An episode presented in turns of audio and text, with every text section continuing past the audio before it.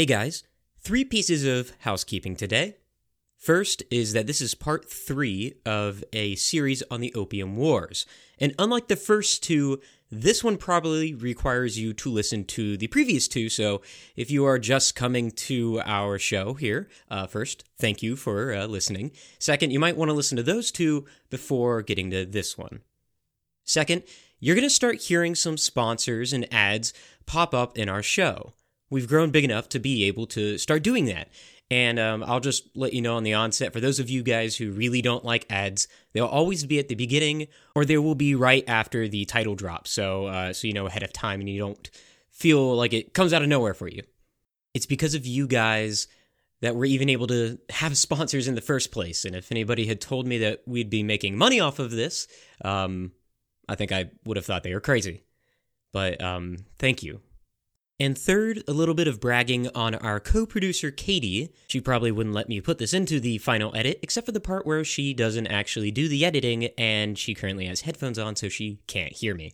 Uh, she just got her master's in psychology over the weekend, which is probably why this episode is dropping late. We just came back from a flight from that. Um, but if you get a chance, congratulate her on Twitter, Instagram, or Facebook. The handles on those are High Crimes in History, except for Twitter, which is High Crimes History. This episode is based off the works The Opium Wars The Addiction of One Empire and the Corruption of Another by W. Travis Hanes and Frank Sanello. The Opium War Drugs, Dreams, and the Making of Modern China by Julia Lovell, and Through American Eyes The Journals of George Washington Farley Heard edited by Gillian Bickley. This episode contains descriptions of violence that may not be suitable for everyone. Please use discretion before listening. Finally, if you or someone you know struggles with opiate addiction, please call the national hotline at 1 800 662 HELP for confidential help to find state and local support for treatment.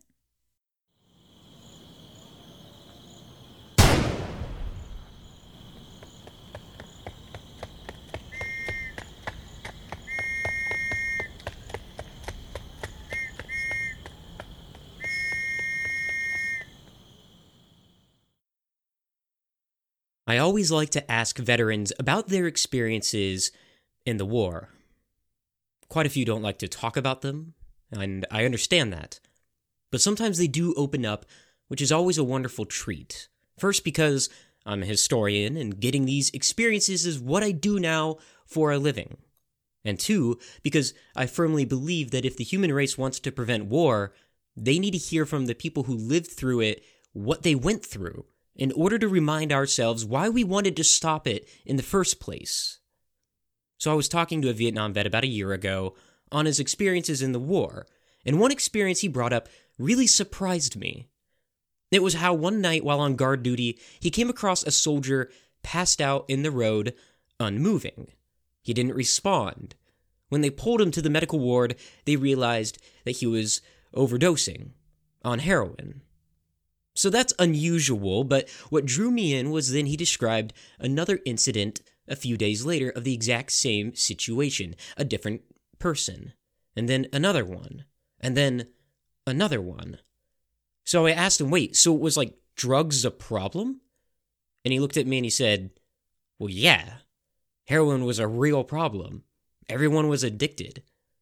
The only reason people came off of it was because Nixon told them that they wouldn't come back otherwise. It was get clean and come home or stay here and be addicted. So people chose to get clean. And I thought this was fascinating. I had no idea it had been such a problem in the Vietnam War. I ended up looking into the CIA's and Department of Defense's reports, and sure enough, 28% of Vietnam soldiers, while stationed there, had taken cocaine or heroin, hard drugs. In addition to that, the military supplied amphetamine tablets to soldiers, 225 million of them, and the withdrawals were terrible.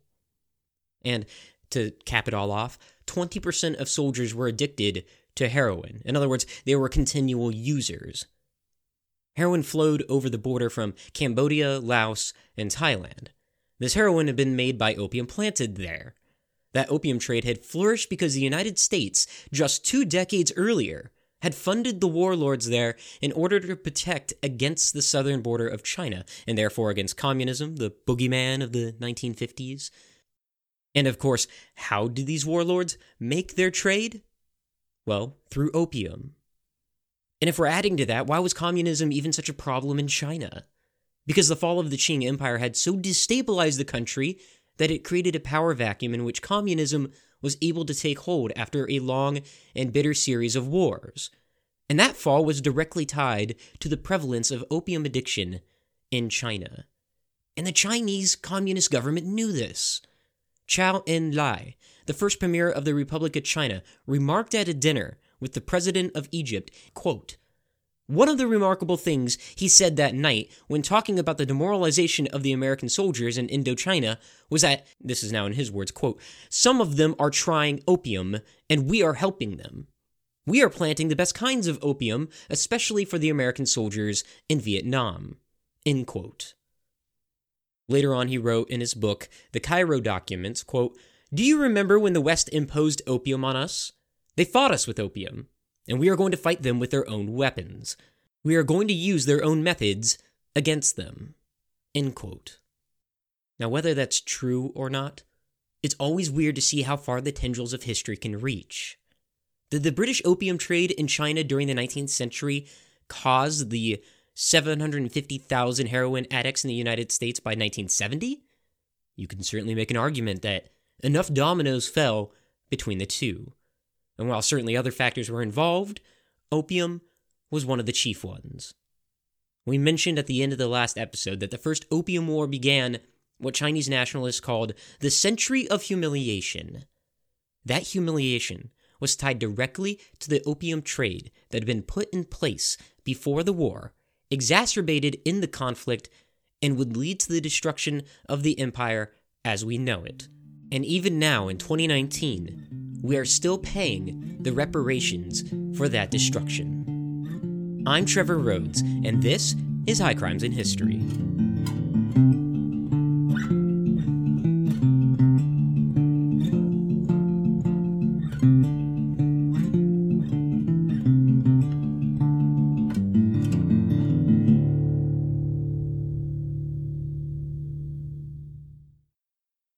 High Crimes in History is supported by Best Fiends. When we need a break from researching gritty history, we play Best Fiends. Best Fiends is a casual puzzle game that you can play from your phone anywhere. Beat levels and collect fiends, all while engaging with fun gameplay that you can take on the go. I personally love this game. I'm level 185 and play it whenever I can. Waiting to pick up a prescription, traveling as a passenger in the car, or as a break from graduate work. It's easy to pick up and learn, and it engages the brain with challenging puzzles that are satisfying to complete. My favorite part is the events. Right now, there's a Christmas themed event going on with all the slugs dressed up in Santa hats. It's cute and hilarious, and I just love trying to unlock the next costume. Engage your brain with fun puzzles and collect tons of cute characters. Trust me, with over 100 million downloads, this 5 star rated mobile puzzle game is a must play. Download Best Fiends for free on the Apple App Store or Google Play. That's friends without the R, Best Fiends. In the aftermath of the First Opium War, England continued to wallow in its self triumph. Newspapers printed drawings of the nemesis carving through Chinese junks. Papers jeered at the Chinese, calling them, quote, the vast hordes, ignorant and superstitious, end quote. Charles Dickens referred to them as this glory of yellow jaundice, and the Chinese junk as the symbol of the waste and desert of time of the Chinese civilization. The quick and painless victory, for Britain at least, convinced most British citizens that the war, whether moral or not, had been a necessity for the world. To open China to the trade of the world, never mind that the Chinese had been forced to, and that the trade would be opium. In China, no one wanted to engage with the British in any sort of trade, especially the laborers who would have to work in the British factories on the wharfs of Chinese cities. One Chinese commissioner in Canton wrote in 1849, quote, "Popular anger soars to the point of wanting to eat the Britons' flesh and sleep on their skin. Persuasion is useless." End quote. China was already under a lot of stress by the end of the First Opium War. Remember, China is a large empire, and large empires are by their very nature unstable. Typically, an empire grows about as large as it can get before it's teetering on rebellions it can't handle, and then it just stays there until it gets a rebellion that it can't handle. In 1850, that rebellion that it might not be able to handle hits hard, and it's known as the Taiping Rebellion. The Taiping Rebellion has the entire South China already up in arms by this point. It's the largest war in the entire 19th century of any nation. In the First Opium War, some 20,000 Chinese had been killed.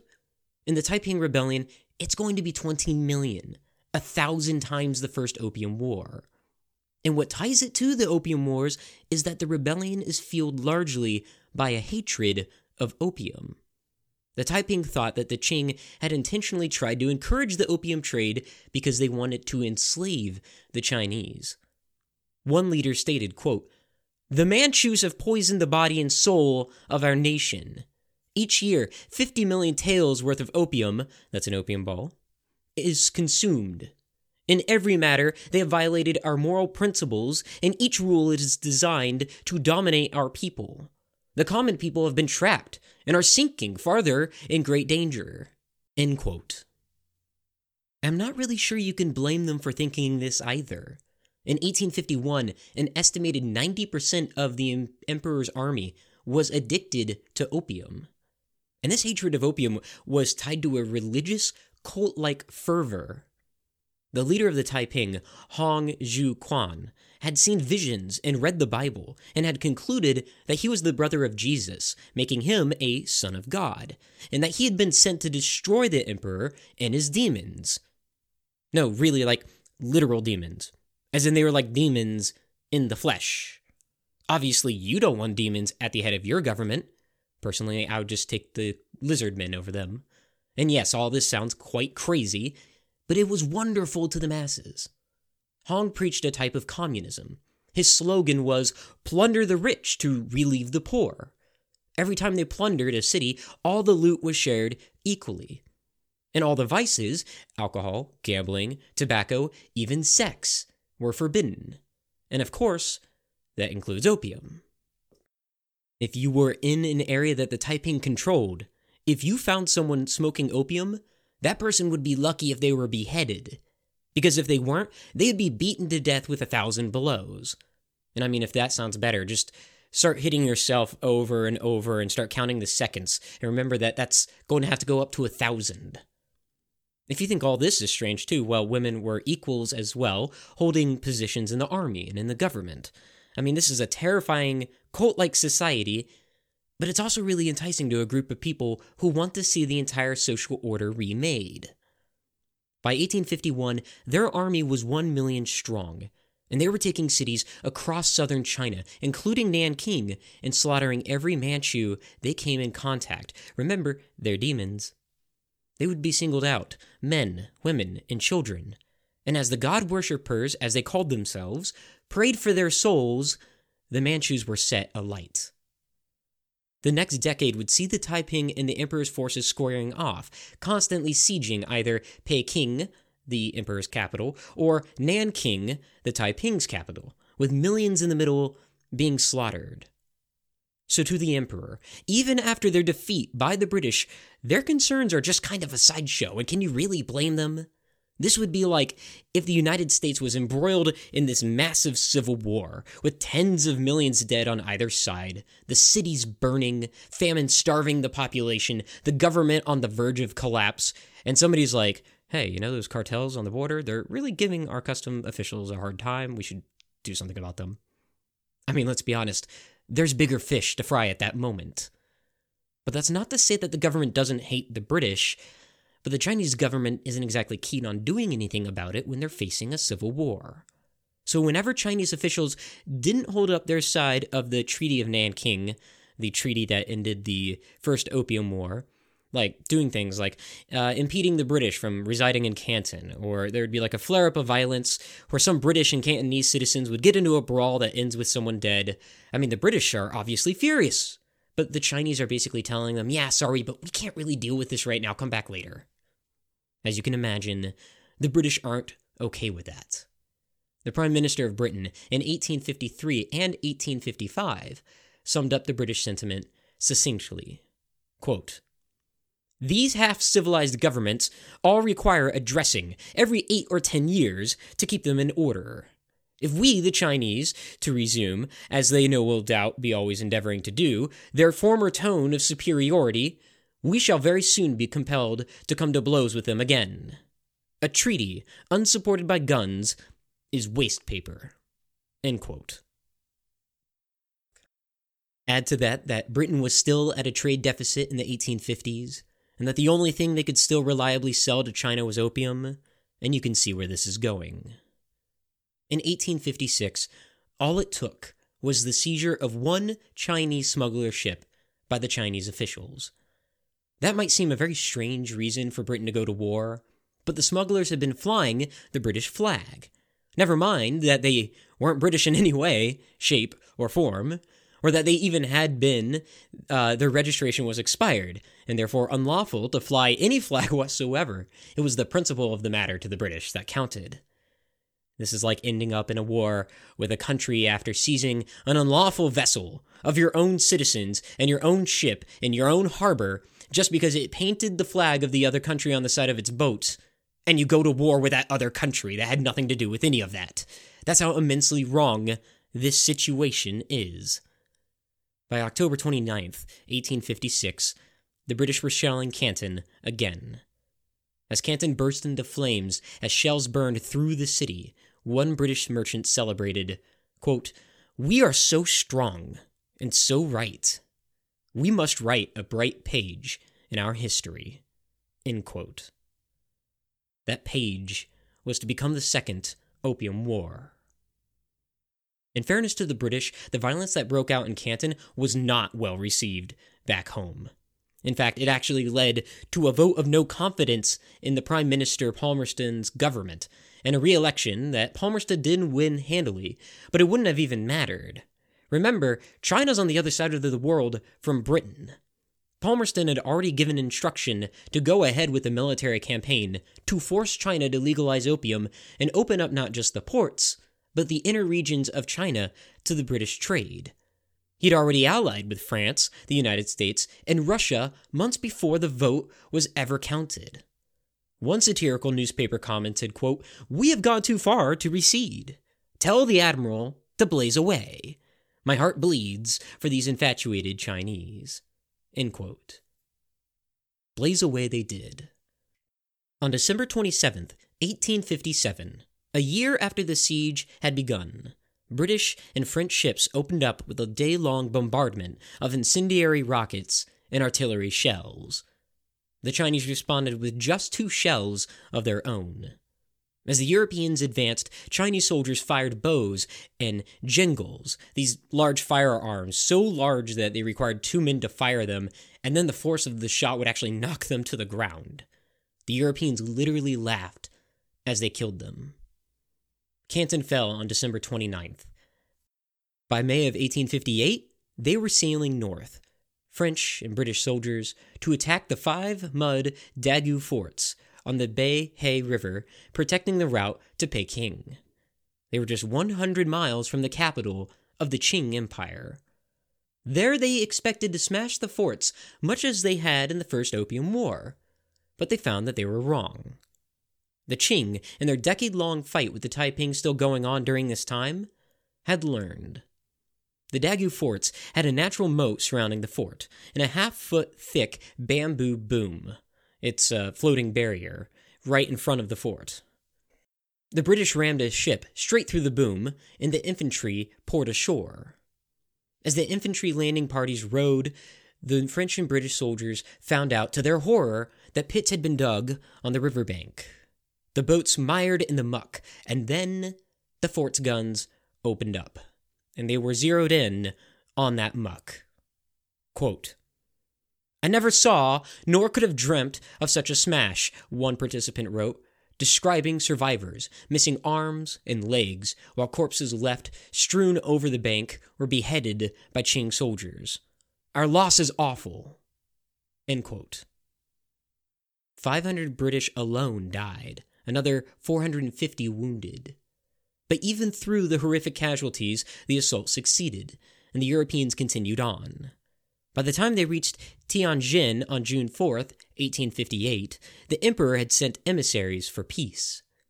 Russia, France, the United States, and Britain signed what became known as the Treaties of Tianjin, gaining the same status as Britain did of what's known as the most favored nation, meaning that they would get whatever Britain got as well. What Britain wanted was the opium trade.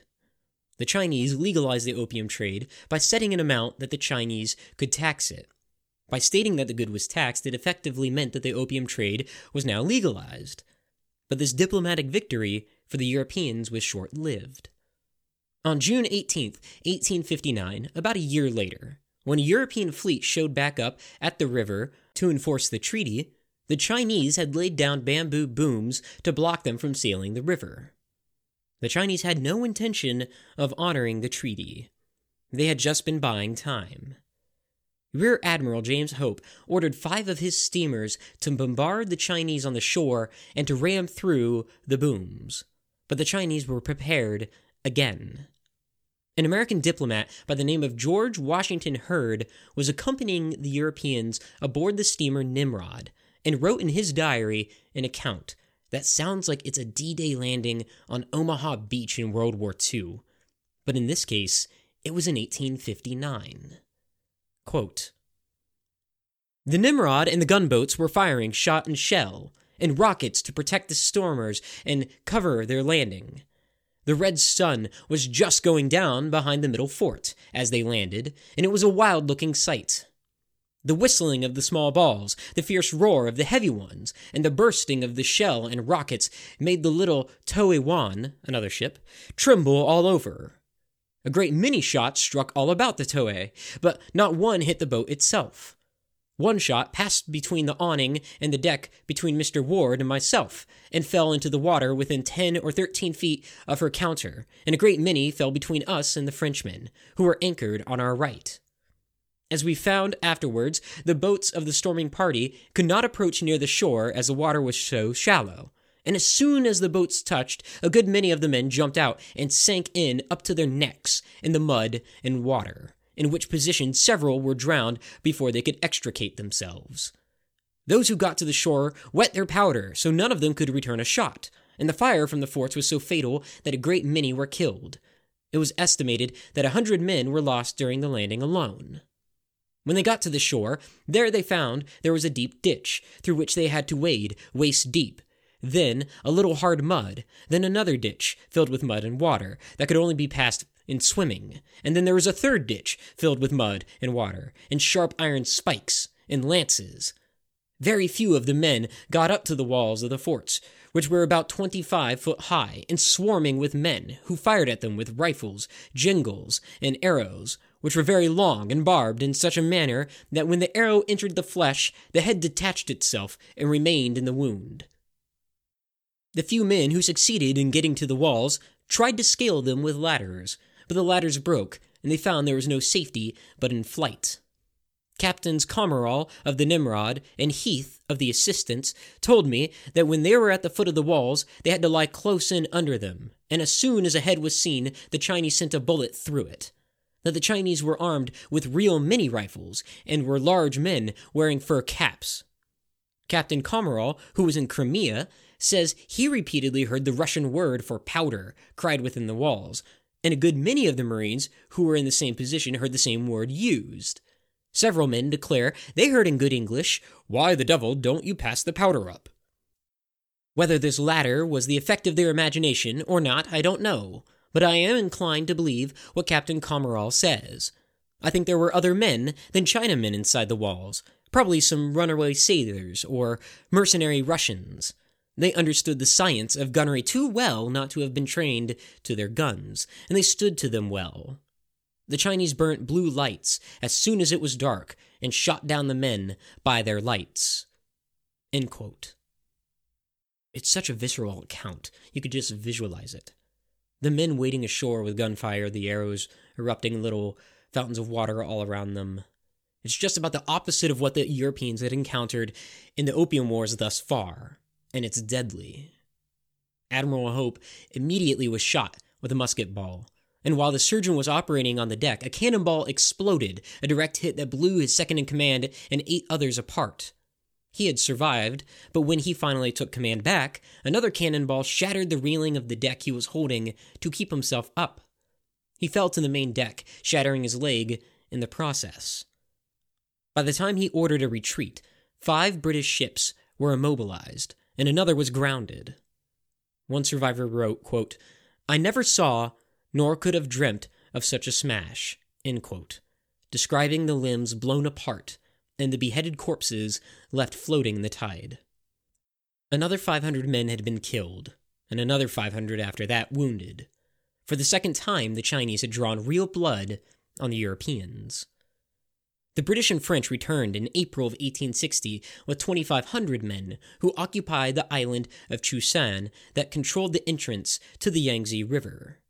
They brought with them Armstrong field guns, this 25 pounder that shot with the accuracy of a rifle, that could devastate armies at range with fragmentation ammunition that would rain thousands of pieces of white hot shrapnel on the Chinese horsemen.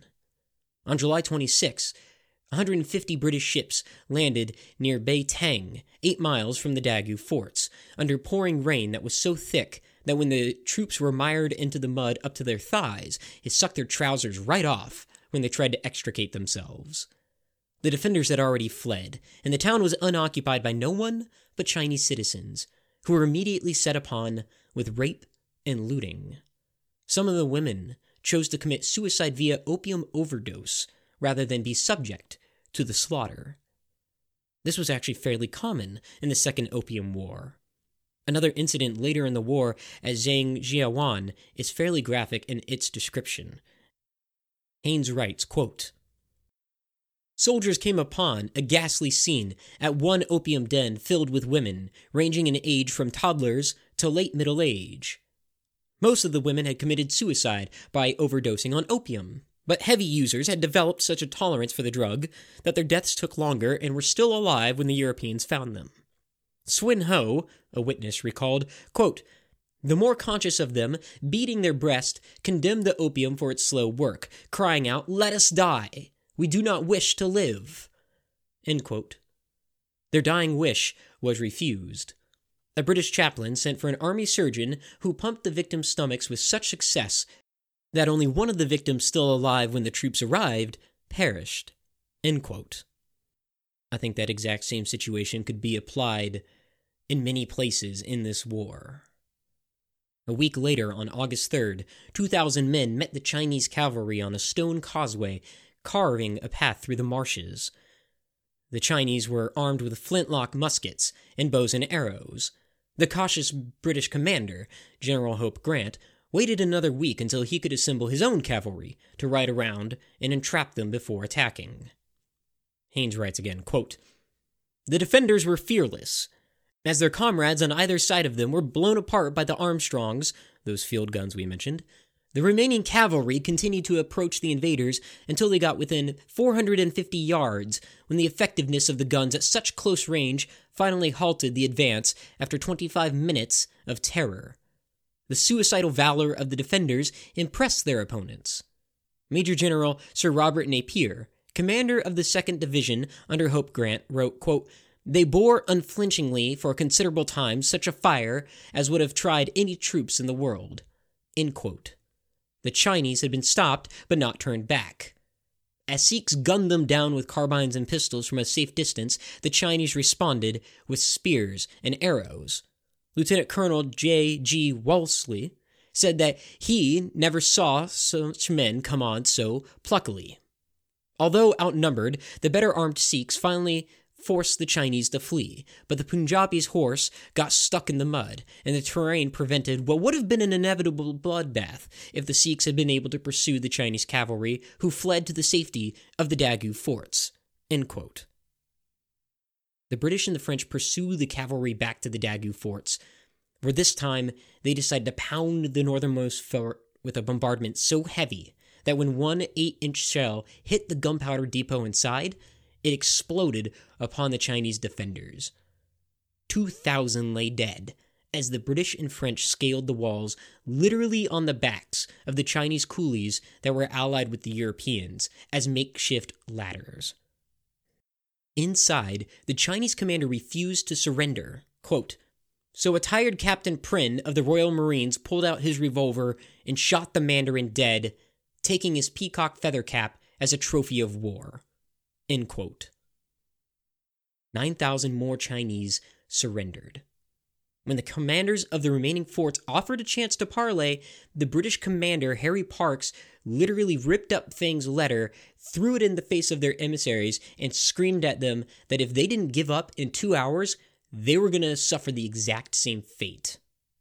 Before the two hours had expired, white flags were fluttering over the remaining forts. As an aside, this is also one of the very first wars photographed and you can actually go online and find the photographs from the battles at the Dagu forts. And they're awful. The bodies, some missing arms and legs, blown apart, are just littering the ground and the parapets of the forts. But that was intentional.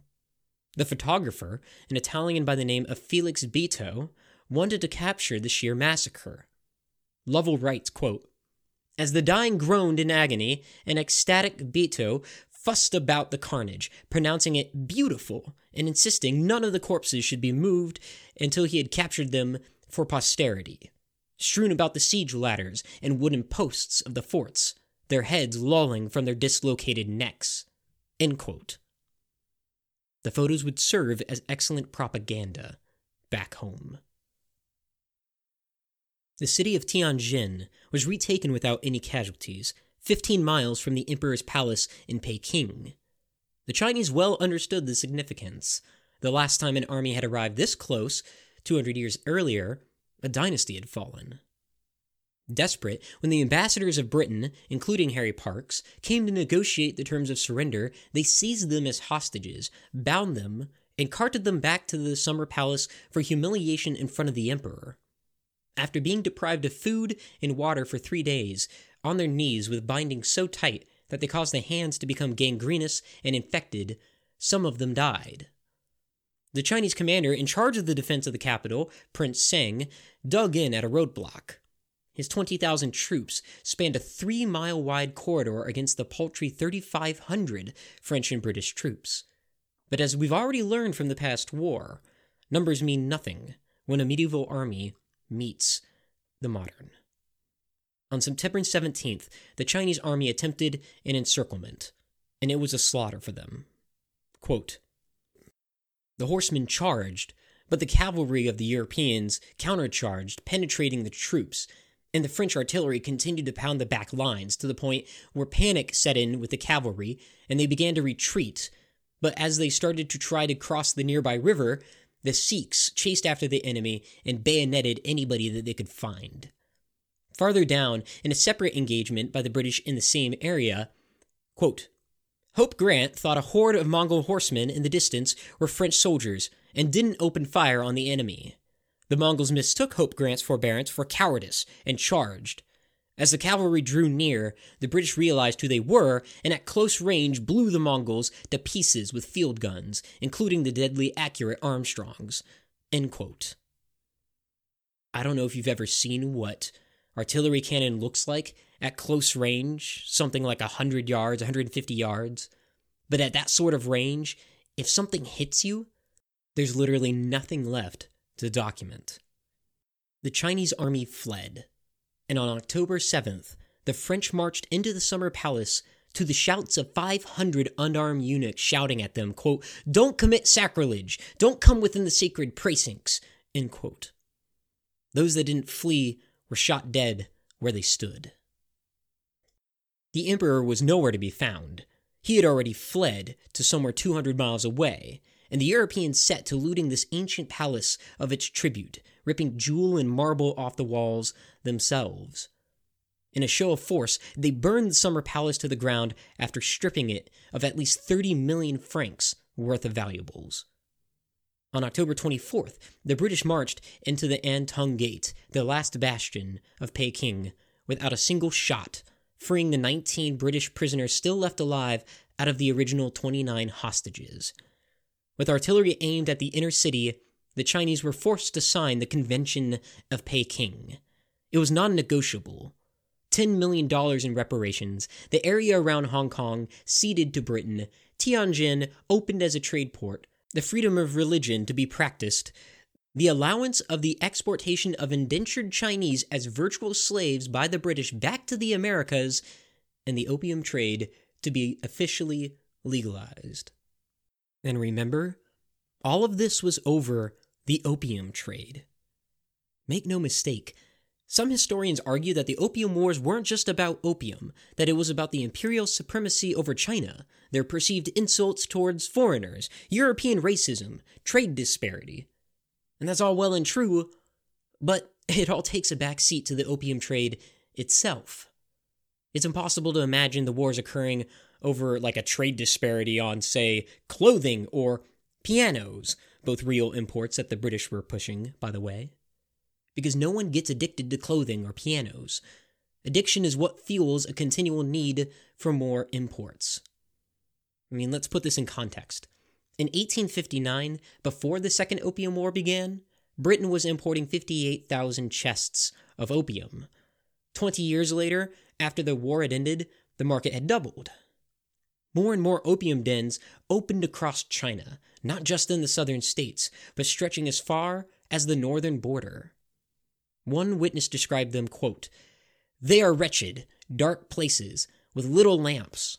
The opium looks like treacle, and the smokers are haggard and stupefied, except at the moment of inhaling when an unnatural brightness sparkles from their eyes. This opium trade continues to devastate China to a greater and greater extent. And remember, they're already unstable as it is. The Chinese continued to request that the British end the opium trade. But by the 1870s, it was clear that that wasn't going to happen. So they did the next best thing. If you can't beat them, join them. The Chinese, in an effort to undercut the British profits, began to cultivate their own source of opium, and as a result, domestic opium ballooned. Because opium became so cheap, consumption climbed dramatically. By 1888, the Times of London reported that 70% of adult males were addicted, which is an overexaggeration, but not as much as you'd think. When Japan invaded China in 1937, it is well documented that 10% of the population, somewhere between 40 to 50 million Chinese, were addicted to opium. That's men, women, children, rich, poor. In areas of high opium sales, especially in the South, the numbers were even bigger. For example, 30% of Hong Kong citizens, which was a British colony, were addicted to the drug. The royal household itself was so devastated by the addiction that it literally led to the death of some of them. Dowager Empress Cixi was addicted to opium, and Wanrong, the second wife of Emperor Puyi, the last emperor of China, smoked two ounces a day, I, actually don't know how much two ounces a day was, so I looked it up. It's about enough to kill most people who are new to opium. When she was seized by the communists, the withdrawal literally killed her. Her last days were chronicled by a Japanese witness, Hiro Saga. They wrote, quote, Wanrong became a grotesque tourist attraction and object lesson in the evils of opium addiction. Soldiers and civilians gathered outside her cell door, giggling and gossiping about the prisoner's pathetic condition.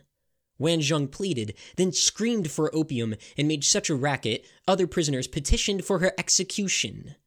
She sank into a feverish delusion that she had returned to the Winter Palace and ordered non existent servants to wait on her and fetch her opium pipe. The delirium turned into merciful unconsciousness, during which she soiled herself with feces, urine, and vomit. Her guards refused to enter her cell because of the stench, and the once pampered mistress of the Forbidden City died of malnutrition and dehydration. because China felt that they had to undercut the British trade with their own domestication of opium. They had effectively catalyzed their own demise. But China did not blame foreigners in as much as they blamed their own leadership. One Chinese victim of the 1860 looting of Peking offered this analysis quote, Some blamed heaven for this unprecedented chaos, but how, I say, can you deny it was brought upon us by human error? Our nation's troubles began with Lin Zexu and Yu Qian. Oh, if I could eat their flesh! Lin stole the foreigners' ships and destroyed their opium. As a result, they became angry and found a pretext for war. The historian Jia Zhe also commented, quote, Worms only appear in a rotten carcass. It was not until exaction followed exaction, and justice was denied to creditors, that the foreigners turned upon us. Opium only came because profits being impossible by fair means, the foreigners were driven to obtain them by foul means. Lovell makes a really good point that the Chinese didn't even see the wars as some imperialist plot to bring China to its knees, even to the point where they didn't dignify the Opium Wars as wars until the 1920s, when Chinese nationalism takes root. One contemporary Chinese newspaper stated, quote, 70% of Chinese can no longer extricate themselves from the habit. Their lives fall drop by drop into the opium box, and their souls flicker away in the light of the opium lamp. When stung, they feel no pain. When kicked, their wilted bones fail to rise. Since most of our countrymen wreck themselves by smoking opium, they represent our listless nation. Even here, the Chinese blamed their own countrymen, not any foreign nation, over opium addiction. And honestly, it's kind of hard to blame them when you start looking at it. This century of humiliation, as it's called, sees numerous defeats for the Chinese, starting with the First Opium War, the Taiping Rebellion, and then the Second Opium War. Think about it this way the Taiping Rebellion ends after the death of Hong Xiuquan in 1864. But by that point, the empire was so destabilized that it never recovered.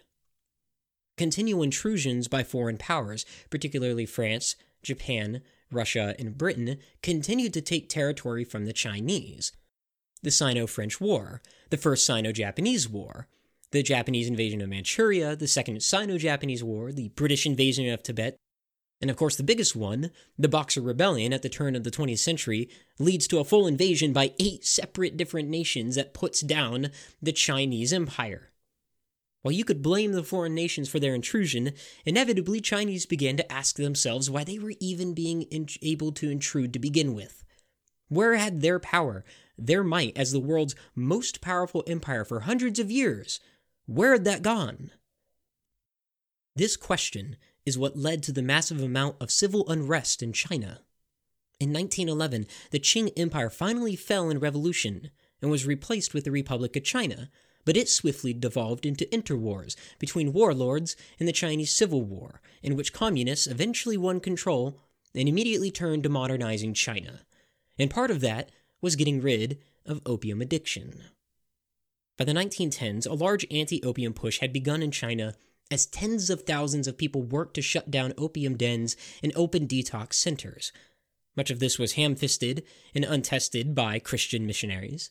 Some of their cures include, quote, miracle pills containing pomegranate skin, camphor, capiscum, quinine, belladonna, arsenic, and cocaine. Others subjected their patients to hypnotism, Tai Chi, radio, religion, and flannel underwear. Others again treated smokers with morphine pills, which the locals promptly christened Jesus opium. Red heroin pills, rumored to contain a virgin's first menstrual blood, were like too. One ex smoker enthusiastically endorsed a Hong Kong clinician's cure consisting principally of morphine injections. And should all of that fail, there was always the age old throw them in a jail and give them a pot of coffee. Whereas one addict claimed, quote, Opium took us to paradise. Now, in this prison, we are tortured in hell. Many of these addicts died due to withdrawals, or simply because they could not function in society without opium, and they lost their jobs and died on the streets from starvation. By 1906, the government was publicly backing this campaign. In 1907, the anti opium lobbying groups in Great Britain shamed the parliament into signing a deal to cut opium imports in China if China cut back on domestic trade of the drug. But farmers refused to destroy their product. They held demonstrations and petitioned the government to allow them to continue making the product. Hell, wives of yeomen were screaming at the soldiers, You may kill us, but we will grow opium. And the bribes the soldiers led to situations in which, quote, poppy extermination squads would simply tap the flowers with their swords, end quote. Opium was too ingrained in China, too loved, too useful, too common. Even the nationalist government needed the opium trade to begin their modernization of China. Opium duties were the lifeblood of tax revenue between 1927 and 1937. In 1933 alone, the opium trade brought in $2 billion, 5.2 of the country's GDP. It didn't matter that the national government had outlawed the use of opium again in 1928, it was profiting off its backs. When the Japanese invaded Manchuria at the start of the Second World War, one sixth of Manchuria's revenue that they drew in was from opium sales. It wasn't until 1949, when Mao Zedong's communist government came to power after the Chinese Civil War, that the government truly turned to quashing opium addiction. Certainly, Mao had profited off of opium just as much as the next dictator. Let's not forget, in the early 1940s, opium had accounted for 40% of the revenue of his armies and had literally saved them from destruction. But when he finally wrested control from the nationalist government, he understood that an addicted country would become just another wrecked country. He had learned the lessons of the Qing Empire. He instituted his policies with a brutality seldom seen. Opium addicts were forced into treatment. Those that did not rehabilitate were carted off to labor camps or executed. The poppy fields of southern China were burned. The opium trade that remained moved south into Cambodia and Laos, where it would be grown and find itself in the hands of the American soldier laying in a torrent of rain and mud, the same one that that Vietnam vet described to me in the beginning of the episode. So the tendrils of history continue to reach ever outward. Hong Kong, the British territory, was given back to the Chinese in 1997, but a century and a half of democracy and Western culture had embedded itself deep into the population. China's attempts to enforce their own communist values of unity in Hong Kong are met with violence playing out on the streets today. And so the tendrils of history continue. Heroin smuggling of 50 grams or more still incurs the death penalty, for which 10,000 Chinese are executed every year. In 2009, British citizen Akmal Shaikh was the first foreigner executed in 60 years for heroin smuggling, and so the tendrils reach. Even to this day, Sino Western relations remain tense and in tatters because of the history of the West and their attempts to imperialize China through the use of the opium trade. The tendrils still reach us 150 years later. History doesn't repeat itself, but it often rhymes. I'm not quite sure what the rhyme is here for the opiate crisis in America, my encounter with the crisis is what set off the series in my mind. All I know is that if it isn't solved, in a hundred years, we might be looking back and seeing the tendrils of this opiate epidemic extending places where we never expected it to go in history. Is America going to collapse in on itself because of opiates? That's not a bet I'd take. But it is a careful reminder of how history isn't a simple narrative, sometimes its tendrils reach places we never expected it to. High Crimes in History is produced, written, and edited by Trevor and Katie Rhodes. Music by Nick Wright. If you enjoy the show, please rate and review us on iTunes or wherever you get your podcasts. If you have recommendations for show topics or comments about the show, you can follow us on Twitter, Instagram, and Facebook, or find us at our website at highcrimesandhistory.com.